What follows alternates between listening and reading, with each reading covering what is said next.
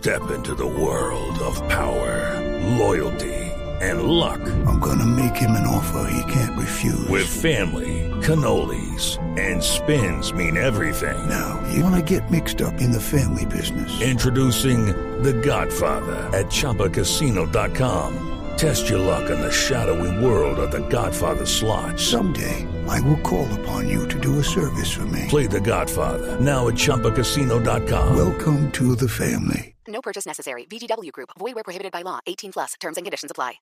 Son las 12 del día, 15 minutos, y nos conectamos nuevamente con ustedes aquí en la edición central de Mañanas Blue, después de la ronda informativa en cada una de las ciudades en donde está la frecuencia de Blue Radio alrededor del país. Estamos empezando semana, estamos en época de Navidad, y por eso uno de los anuncios importantes, como ya lo hemos comentado en todos los resúmenes informativos, es el que hizo el Ejército de Liberación Nacional, el ELN, al mencionar que harían un cese al fuego unilateral desde el 24 de diciembre hasta el 2 de enero. Oigamos una parte de cuándo y cómo anunciaron que se haría ese cese al fuego. Comunicado público. Construyamos un ambiente de paz. La paz verdadera requiere algo más que palabras. Los paramilitares siguen a sus anchas en todo el territorio nacional de la mano con las fuerzas militares y de policía. Varios jefes paramilitares en sus audiencias públicas han reconocido ser orgánicos de estas instituciones y obedecían instrucciones de ellas. Bienvenidos y bienvenidas a Infórmate Más. Ya no puede seguirse con el mismo cuento. O se compromete el Estado en disolver y erradicar estos grupos o el nuevo esfuerzo de paz seguirá quedando interrogado. Pese a lo señalado, el ELN sigue comprometido en continuar aportando para crear un mejor ambiente de paz en estas fechas de Navidad y Año Nuevo. Hey guys, it is Ryan. I'm not sure if you know this about me, but I'm a bit of a fun fanatic when I can. I like to work, but I like fun too. It's a thing. And now the truth is out there. I can tell you about my favorite place to have fun. Chumba Casino. They have hundreds of social casino style games to choose from with new games released each week. You can play for free anytime, anywhere and each day brings a new chance to collect daily bonuses. So join me in the fun. Sign up now at ChumbaCasino.com. No purchase necessary. Group. Void were prohibited by law. See terms and conditions. 18 plus. Tanto, decretamos un cese al juego unilateral a partir de las 6.0 horas del 24 de diciembre del 2022 hasta las 6.0 horas del 2 de enero del 2023. Dicho cese al juego solo cubre a las fuerzas militares y de policía del Estado nos reservamos el derecho de defendernos en caso de ser atacados. Este es un eh, video que dura aproximadamente dos minutos y medio, Claudia. Llama la atención que quien lo está leyendo, pues además hace referencia en los créditos de la, de la imagen que es una youtuber de, del ELN. Y no solamente eso, sino que al final dice Frente de Guerra Nororiental, comandante en jefe Manuel Pérez Martínez, con lo cual uno se queda pensando si es un cese al fuego solo de este frente o de todo el ELN. Ahí, ahí es eh, importante, Camila, mirar eh, todo el contexto porque ellos eh, pues inmediatamente dicen que están, se, identifican, a, pesar, de que están pues en camuflado y que digamos están tapados con el pañuelo blanco y negro del ELN, pues hay una serie de identificaciones, no solamente lo que dice Claudia del Frente de Guerra Oriental, comandante en jefe Manuel Pérez Martínez, sino que también la youtuber Claudia Isabel M ella misma se deja ver, es decir, hay una intención que no es, claro, se están tapando, pero quieren tener una forma de identificación y hay unos puntos que son muy claros, eh, Camila, y el último punto, aunque dicen que va a haber un, cese al fuego, fíjese que en el último punto, cuando ellos retoman ese cese al fuego que hubo entre el 25 de mayo y el 2 de junio de 2022, dicen, un momento, el gobierno y la, fuera, eh, la fuerza pública aprovecharon para ofensivas, entonces dicen, nosotros eh, esto lo vamos a reservar para la fuerza pública, para el ejército, y nos reservamos el derecho de defendernos si somos atacados. Hay, hay que poner ese, ese énfasis ahí. Es decir, no es de todo un cese al fuego, sino que dicen un momento, porque si nos atacan, pues también vamos a responder. Claro, ahora han pasado Ana Cristina, Camila y compañeros cosas en las últimas horas que preocupan, eh, relacionadas con frentes del ELN en diferentes regiones. En el suroccidente, por ejemplo, hace algunos instantes conocimos imágenes de integrantes del Frente Manuel Vázquez Castaño, de este grupo guerrillero patrullando las calles de Caldono, un municipio del departamento del Cauca, como si fuera una autoridad, recorriendo las vías, hablando con la comunidad, interrumpiendo un evento cultural y comunitario y eh, concentrados a escasas dos calles de la estación de policía. Pero además lo que ya desde hace algunos días hemos venido reportando, el paro armado declarado por el ELN eh, y su frente Omar Gómez en la región del Bajo San Juan, departamento del, del Chocó, y en el Bajo Calima, zona rural de Buenaventura. Allí, las comunidades que en su mayoría se transportan a través de lanchas por los ríos de la región, pues no han podido volver a hacerlo. Hay desabastecimiento de alimentos, de medicamentos, confinamiento y desplazamiento de civiles por cuenta de la amenaza del ELN en esta zona del Pacífico colombiano. Hemos mencionado, eh, Hugo Mario, que es una buena noticia este anuncio por parte del, eh, del ELN. Sin embargo, como dice Claudia, pues existe la duda si es de todo el Ejército de Liberación Nacional este cese unilateral al fuego en época de Navidad o es solo del Frente eh, Nororiental de, que es el que pues publica esta comunicación que acabamos de escuchar. El senador Iván Cepeda es uno de los encargados en el gobierno del presidente Gustavo Petro de adelantar esas negociaciones con eh, el ELN y lo tenemos en la línea a esta hora. Senador Cepeda, bienvenido. Gracias por acompañarnos. Buenas, Camila, un gusto saludarlos. Senador Cepeda, y entonces para ver si usted tiene información de esa inquietud que, plantea Claudia, este es un cese al fuego unilateral de todo el ELN, todos los frentes que, que están presentes en el país o solo de este frente nororiental. Pues el anuncio aparece sin ninguna, digamos, restricción. Se habla del Ejército de Liberación Nacional, eh, no de uno de sus frentes. No lo digo en el en el video, sino hay un párrafo, un comunicado que antecede a la, a la presentación del video en el que se menciona al Ejército de Liberación Nacional sin ninguna clase de eh, limitaciones, o sea, que cabe presumir que es un alto al fuego de carácter nacional y por los días en que también está anunciado claramente. Sí, la duda surge, eh, senador, porque al, al, al final, en el último segundo, en los últimos segundos del video, Mark aparece una claqueta, así es como lo llamamos, con eh, ese nombre, Frente de Guerra Nororiental, comandante en jefe Manuel Pérez Martínez. Ojalá sea en realidad de todo el ELN, como usted lo menciona, pero lo que quería preguntarle es si esto también es producto de alguna manera de las negociaciones que terminaron en, en Venezuela y que se van a trasladar a México, o esto es un gesto unilateral. Bueno, nosotros lo interpretamos como un gesto, por supuesto, bienvenido y que alienta nuestro diálogo con el ELN y lo que hemos hablado. En, debo decir que en la mesa de diálogos sí se, habló de este asunto, eh, pero es eh, obviamente el ELN el que ha tomado una decisión y creo que en ese sentido cabe valorarla y estimular a que se produzcan otros hechos similares eh, que profundicen una dinámica humanitaria y también de desescalamiento del conflicto conforme avanza el proceso de diálogos. Senador Cepeda, este anuncio del ELN o, de este grupo del ELN hay que ponerlo en un contexto también y es que coincide con la carta de Sergio Jaramillo eh, y Humberto de la Calle, excomisionados de paz, sobre asuntos para corregir en la investigación. Yo le quisiera preguntar a usted, senador Cepeda, cuáles son los errores o las lecciones aprendidas en cuanto altos al fuego, esas lecciones que vienen del proceso de La Habana. Bueno, en primer lugar, nosotros damos la bienvenida a esta carta que dirigen los doctores de la calle y Jaramillo. La entendemos como sugerencias muy respetuosas y también reconocimientos, hay que decirlo, a lo que viene avanzando el gobierno en materia de implementación del acuerdo de paz. Y sí, hemos hecho una lectura seria, hemos estudiado muy detenidamente todos los aspectos, eh, la manera en cómo se desarrolló este proceso de paz eh, entre FARC y gobierno, o las extintas FARC, que tiene sin lugar a dudas un valor enorme para el país. Ahora, eh, estamos tratando de poner en práctica esos aprendizajes. Y uno de ellos es que las conversaciones tienen que avanzar lo antes posible. No, no se puede convertir una negociación o un diálogo en un pulso de fuerza para ver si se cumplen o no eh, determinadas condiciones y así se van años eh, de esfuerzo que resultan en últimas estériles.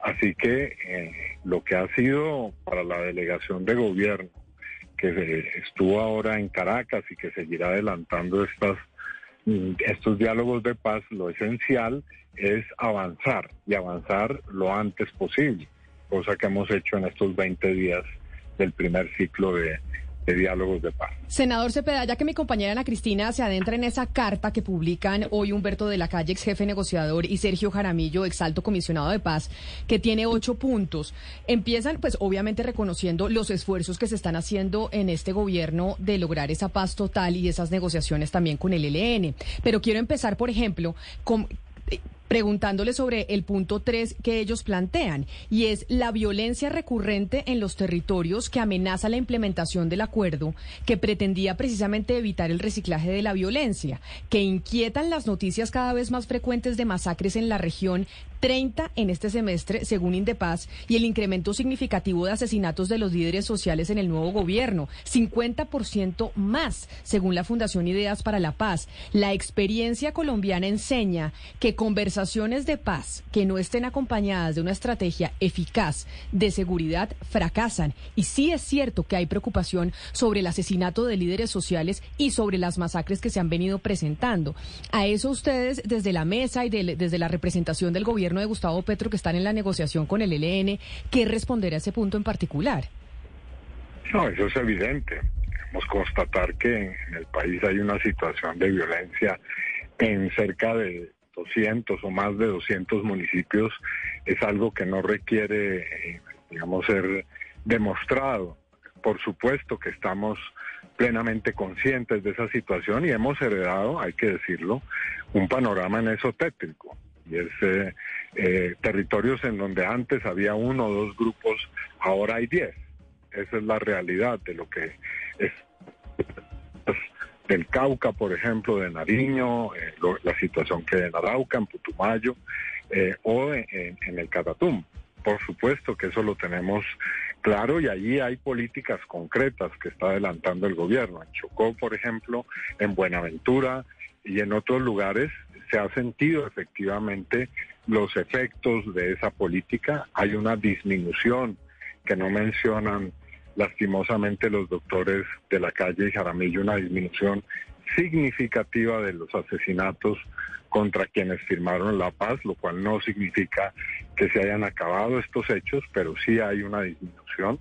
Eh, y por supuesto está el fenómeno de las masacres y la continuidad de los asesinatos de líderes sociales. Ahora, eh, frente a eso, frente a eso, lo que eh, se está haciendo es una política, por una parte, de eh, acción de las fuerzas militares, creo que eso es evidente, pero por otra también se está adelantando esfuerzos para lograr alto al fuego multilateral en esos lugares y también avanzar en los diálogos. Pero senador, pero usted dice acá tenemos una herencia, digamos tenemos una herencia del gobierno anterior y pues eh, evidentemente pues se está manejando. Pero entonces vámonos al punto 4 y 5 de la carta, que sí tiene que ver directamente con el gobierno actual y que además hace referencia a un fenómeno que no solo ocurre en lo, en lo relacionado con el proceso de paz, sino con otras tantas entidades. Dicen en el punto 4 y 5 de esa comunicación el doctor Humberto de la Calle y Sergio Jaramillo que al finalizar el año no ha sido nombrado en la presidencia de la República un responsable de liderar la ejecución del acuerdo y la articulación de las diferentes entidades encargadas de su implementación. Eso en el punto 4. Y en el punto 5 dice, tampoco ha sido nombrado un director en propiedad de la Agencia para la Reincorporación y Normalización, ni se ha creado, como estaba previsto, el Sistema Nacional de Reincorporación. El bienestar de 12.700 excombatientes de las FARC está en juego. Y digamos que este fenómeno de falta de nombramientos no es solamente en lo que tiene que ver con el proceso de paz. Yo sé que usted no responde por todo el gobierno, sino sobre este punto, pero sí es algo que hemos visto también en otras entidades con preocupación. Es que ya llevamos cuatro meses y no se han nombrado en propiedad muchos cargos. Sobre estos dos en particular, ¿por qué? Bueno, sobre, sobre los otros no, no, voy a, no voy a pronunciarme, pero con relación a los que tienen que ver con la implementación del acuerdo, hay una persona que está encargada en el gobierno de la implementación del acuerdo, es la doctora Gloria Cuartas, y fue nombrada ya hace varios meses.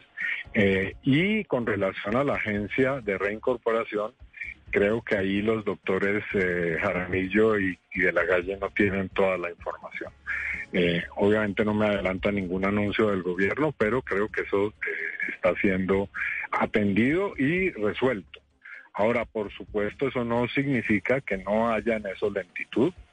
soy el primero en reconocerlo, eh, y es necesario efectivamente, yo en eso comparto la visión que ellos plantean en la carta, que haya una eh, acción institucional mucho más detallada y eficaz.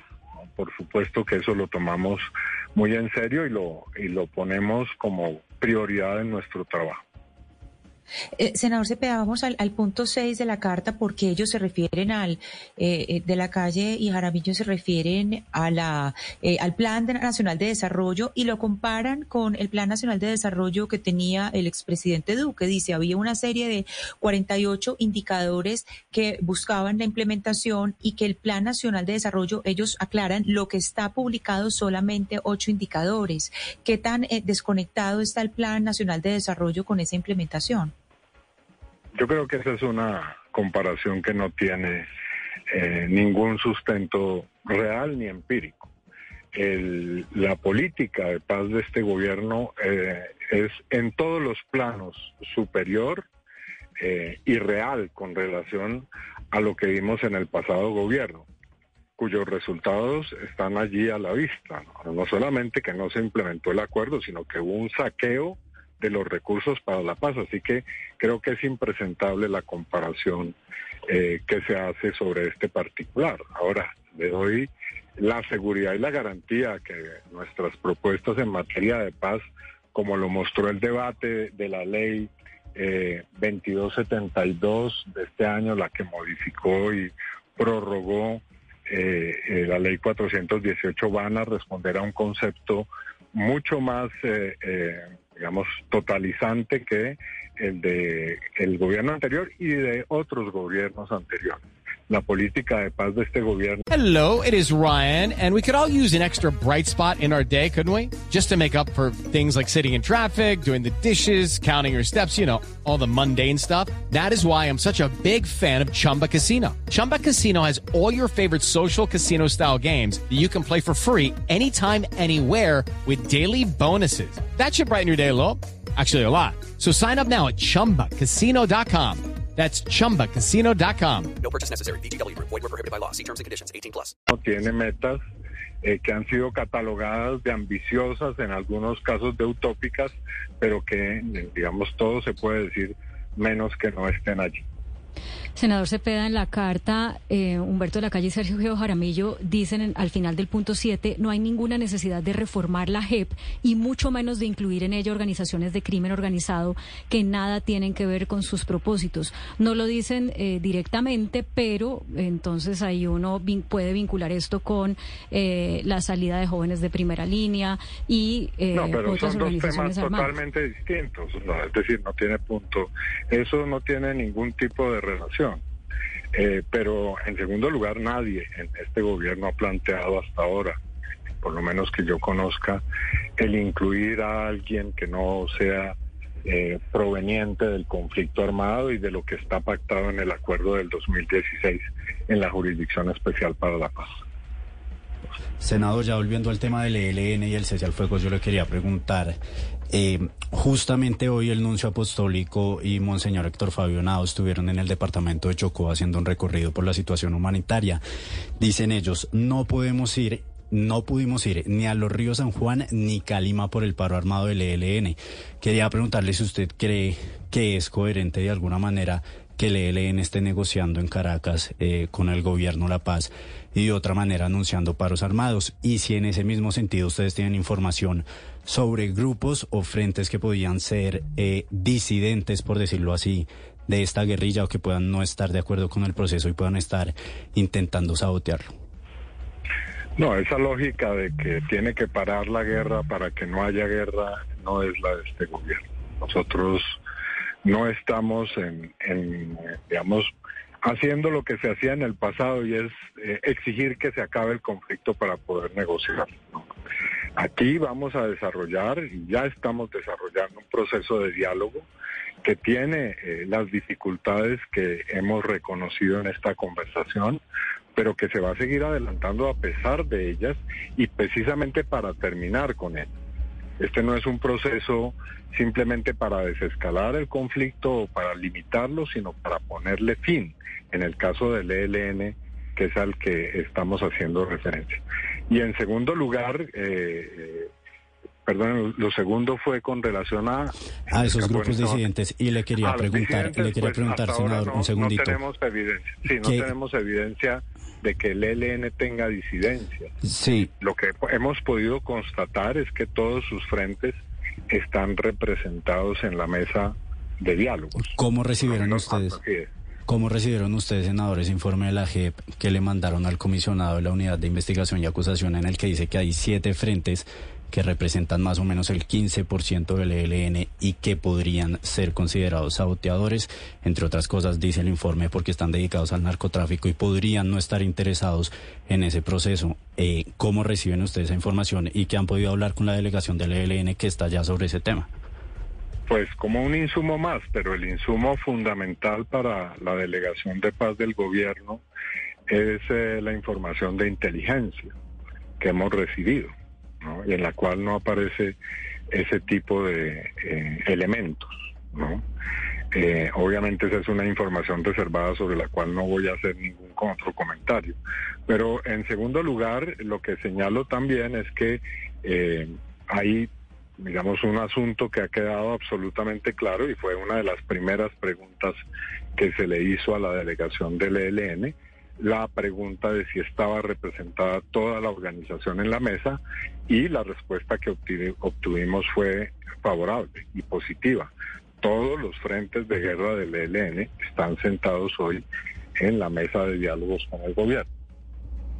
Senador, sí, pero eh, a ver, la inteligencia del ELN sabemos también por eh, temas históricos que no ha sido tan fuerte, por ejemplo, comparado a la que se tenía con las FARC, precisamente porque los esfuerzos del gobierno se enfocaron mucho tiempo en las FARC y no tanto en el ELN. Usted dice que están todos los frentes representados ahí, pero lo que sabemos es que también es un organismo o una entidad muy fragmentada.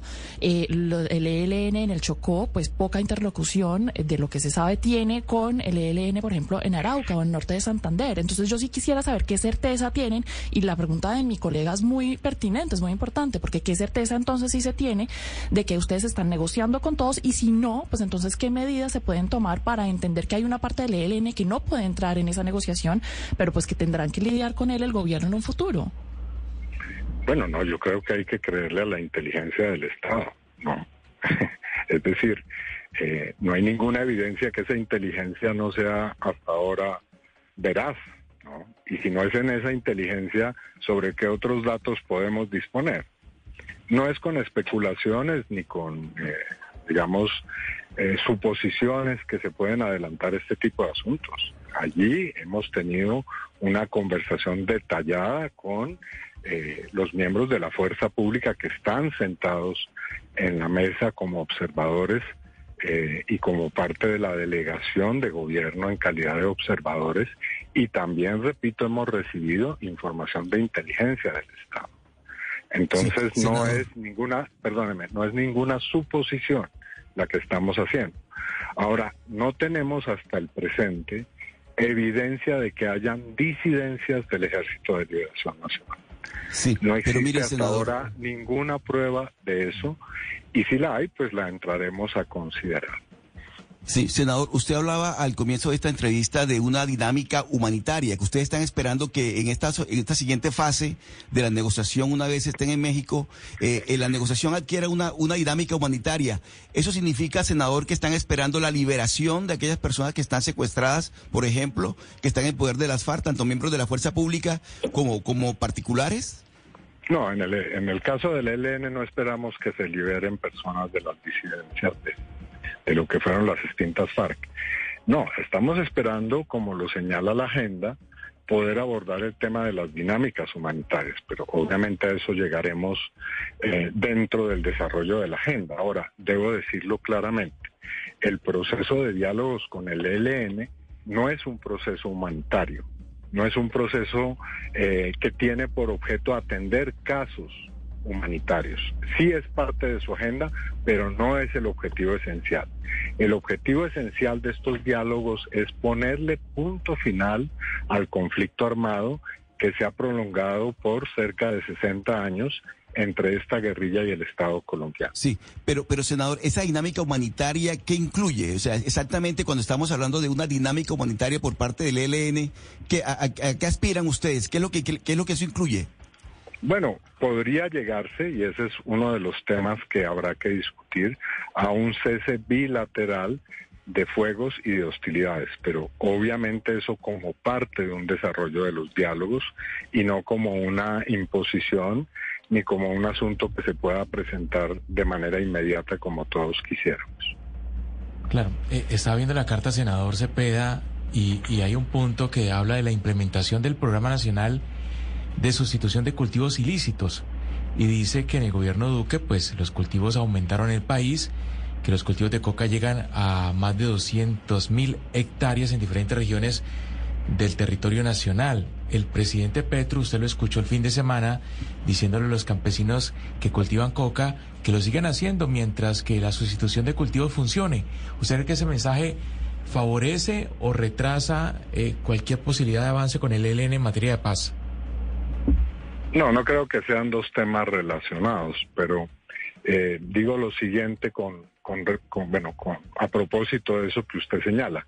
Lo que ha dicho el presidente de la República es la constatación de una realidad. En Colombia existen cientos de miles de campesinos que por no tener la posibilidad de cultivar otras o de desarrollar otras formas de agricultura eh, han tenido que dedicarse a eso. Así que pensar que de un momento a otro se va a paralizar o acabar con esto, pues es uno de los espejismos en los que ha caído la fracasada, mil veces fracasada, política de guerra contra las drogas que ha tenido el país hasta el momento. Así que no hay ninguna solución que en esto pueda ser automática. Hay que ir a través de una eh, sustitución paulatina y no solo de los cultivos, sino de las economías cosa que como se podrá entender toma tiempo, esfuerzos y recursos. El primero de ellos, la realización de una reforma rural integral, cosa que no han hecho los anteriores gobiernos, también hay que decirlo claramente. Así que en ese sentido, lo que señala el presidente es que hasta que no podamos tener una, un cambio de esa naturaleza que hay que, por supuesto, a toda máquina intentar que se produzca, pues habrá que entender que existirán campesinos que cultivan la coca en este país. Claro, pues, senador, pero claro que hay, hay campesinos que, que cultivan coca porque no tienen otra alternativa o alguna alternativa de agricultura rentable, pero hay otros que lo hacen porque tienen un fusil en la cabeza y grupos armados los amenazan, entre esos grupos el ELN. Sí, eso es cierto. Bueno, no sé, en este caso, repito, no sé hasta dónde esa afirmación habría que verla y contextualizarla, pero eh, es cierto, pero para eso es que es necesario adelantar de una parte los procesos de negociación y diálogo, también de sometimiento a la justicia de los que hemos hablado, y por otra parte encontrar una solución económica. Ahora, lo que usted no puede hacer lo que mejor no debería hacer el gobierno, es seguir en la política de fumigar los cultivos, eh, meter a la cárcel a los campesinos como única solución y además de eso seguir persiguiendo a los eslabones más débiles de la cadena. Ese es el problema realmente. Senador Cepeda, si miramos la información, eh, digamos que se cruza entre el comunicado del ELN y el comunicado de los excomisionados eh, de paz de La Habana, uno se da cuenta que la violencia en los territorios está ahí en el centro y hay un punto y es el desmonte de las estructuras paramilitares, que eso eh, durante varios años se ha venido comentando y una vez es el centro de la discusión. ¿Qué ha hecho el gobierno Petro en estos meses distinto o qué cambio se ha hecho distinto? Distinto en el desmonte de estas estructuras paramilitares con respecto a gobiernos anteriores? Bueno, en primer lugar, el gobierno ha hecho una depuración del mando militar y policial. Esa depuración ha incluido a personas que han tenido um, investigaciones que eh, las vinculan a esa clase de fenómenos. Eso fue de público conocimiento y ha continuado ese proceso al interior de las fuerzas militares y de policía. Debo decirlo con resultados claros. El último ascenso que se ha producido en el Congreso de la República de oficiales eh, de las fuerzas militares y de policía ha sido un ascenso eh, que ha sido votado unánimemente, puesto que eh, no han existido como lo como ocurrió en otras etapas impugnaciones con relación a estas hojas de vida, lo cual creo que es demostrativo de un proceso que se ha venido adelantando ahora. El Ministerio de la Defensa tiene políticas claras frente a esto. Este gobierno eh, que está presidido por quien adelantó los debates eh, políticos más serios en el país contra el paramilitarismo y contra la parapolítica, no le va a temblar la mano precisamente para perseguir esos fenómenos. Ahora, una es esa dimensión y la otra es que, como se sabe también, este gobierno adelanta esfuerzos para los procesos que se han llamado de acogimiento y sometimiento a la justicia. Pues es el senador Iván Cepeda, que yo sé que usted ya nos regaló unos minutos más de los que tenía senador Cepeda para reaccionar a esta carta que envían eh, los exnegociadores Humberto de la Calle y Sergio Jaramillo sobre el proceso de paz que está adelantando el actual gobierno y del que usted hace parte, y también sobre el anuncio del ELN de un cese al fuego unilateral. Yo le agradezco mucho que nos haya atendido en respuesta a esas dos noticias que, que han surgido el día de hoy empezando semana. Feliz día. Bueno, feliz día y feliz Navidad. Feliz Navidad si no volvemos a hablar. It's time for today's Lucky Land horoscope with Victoria Cash.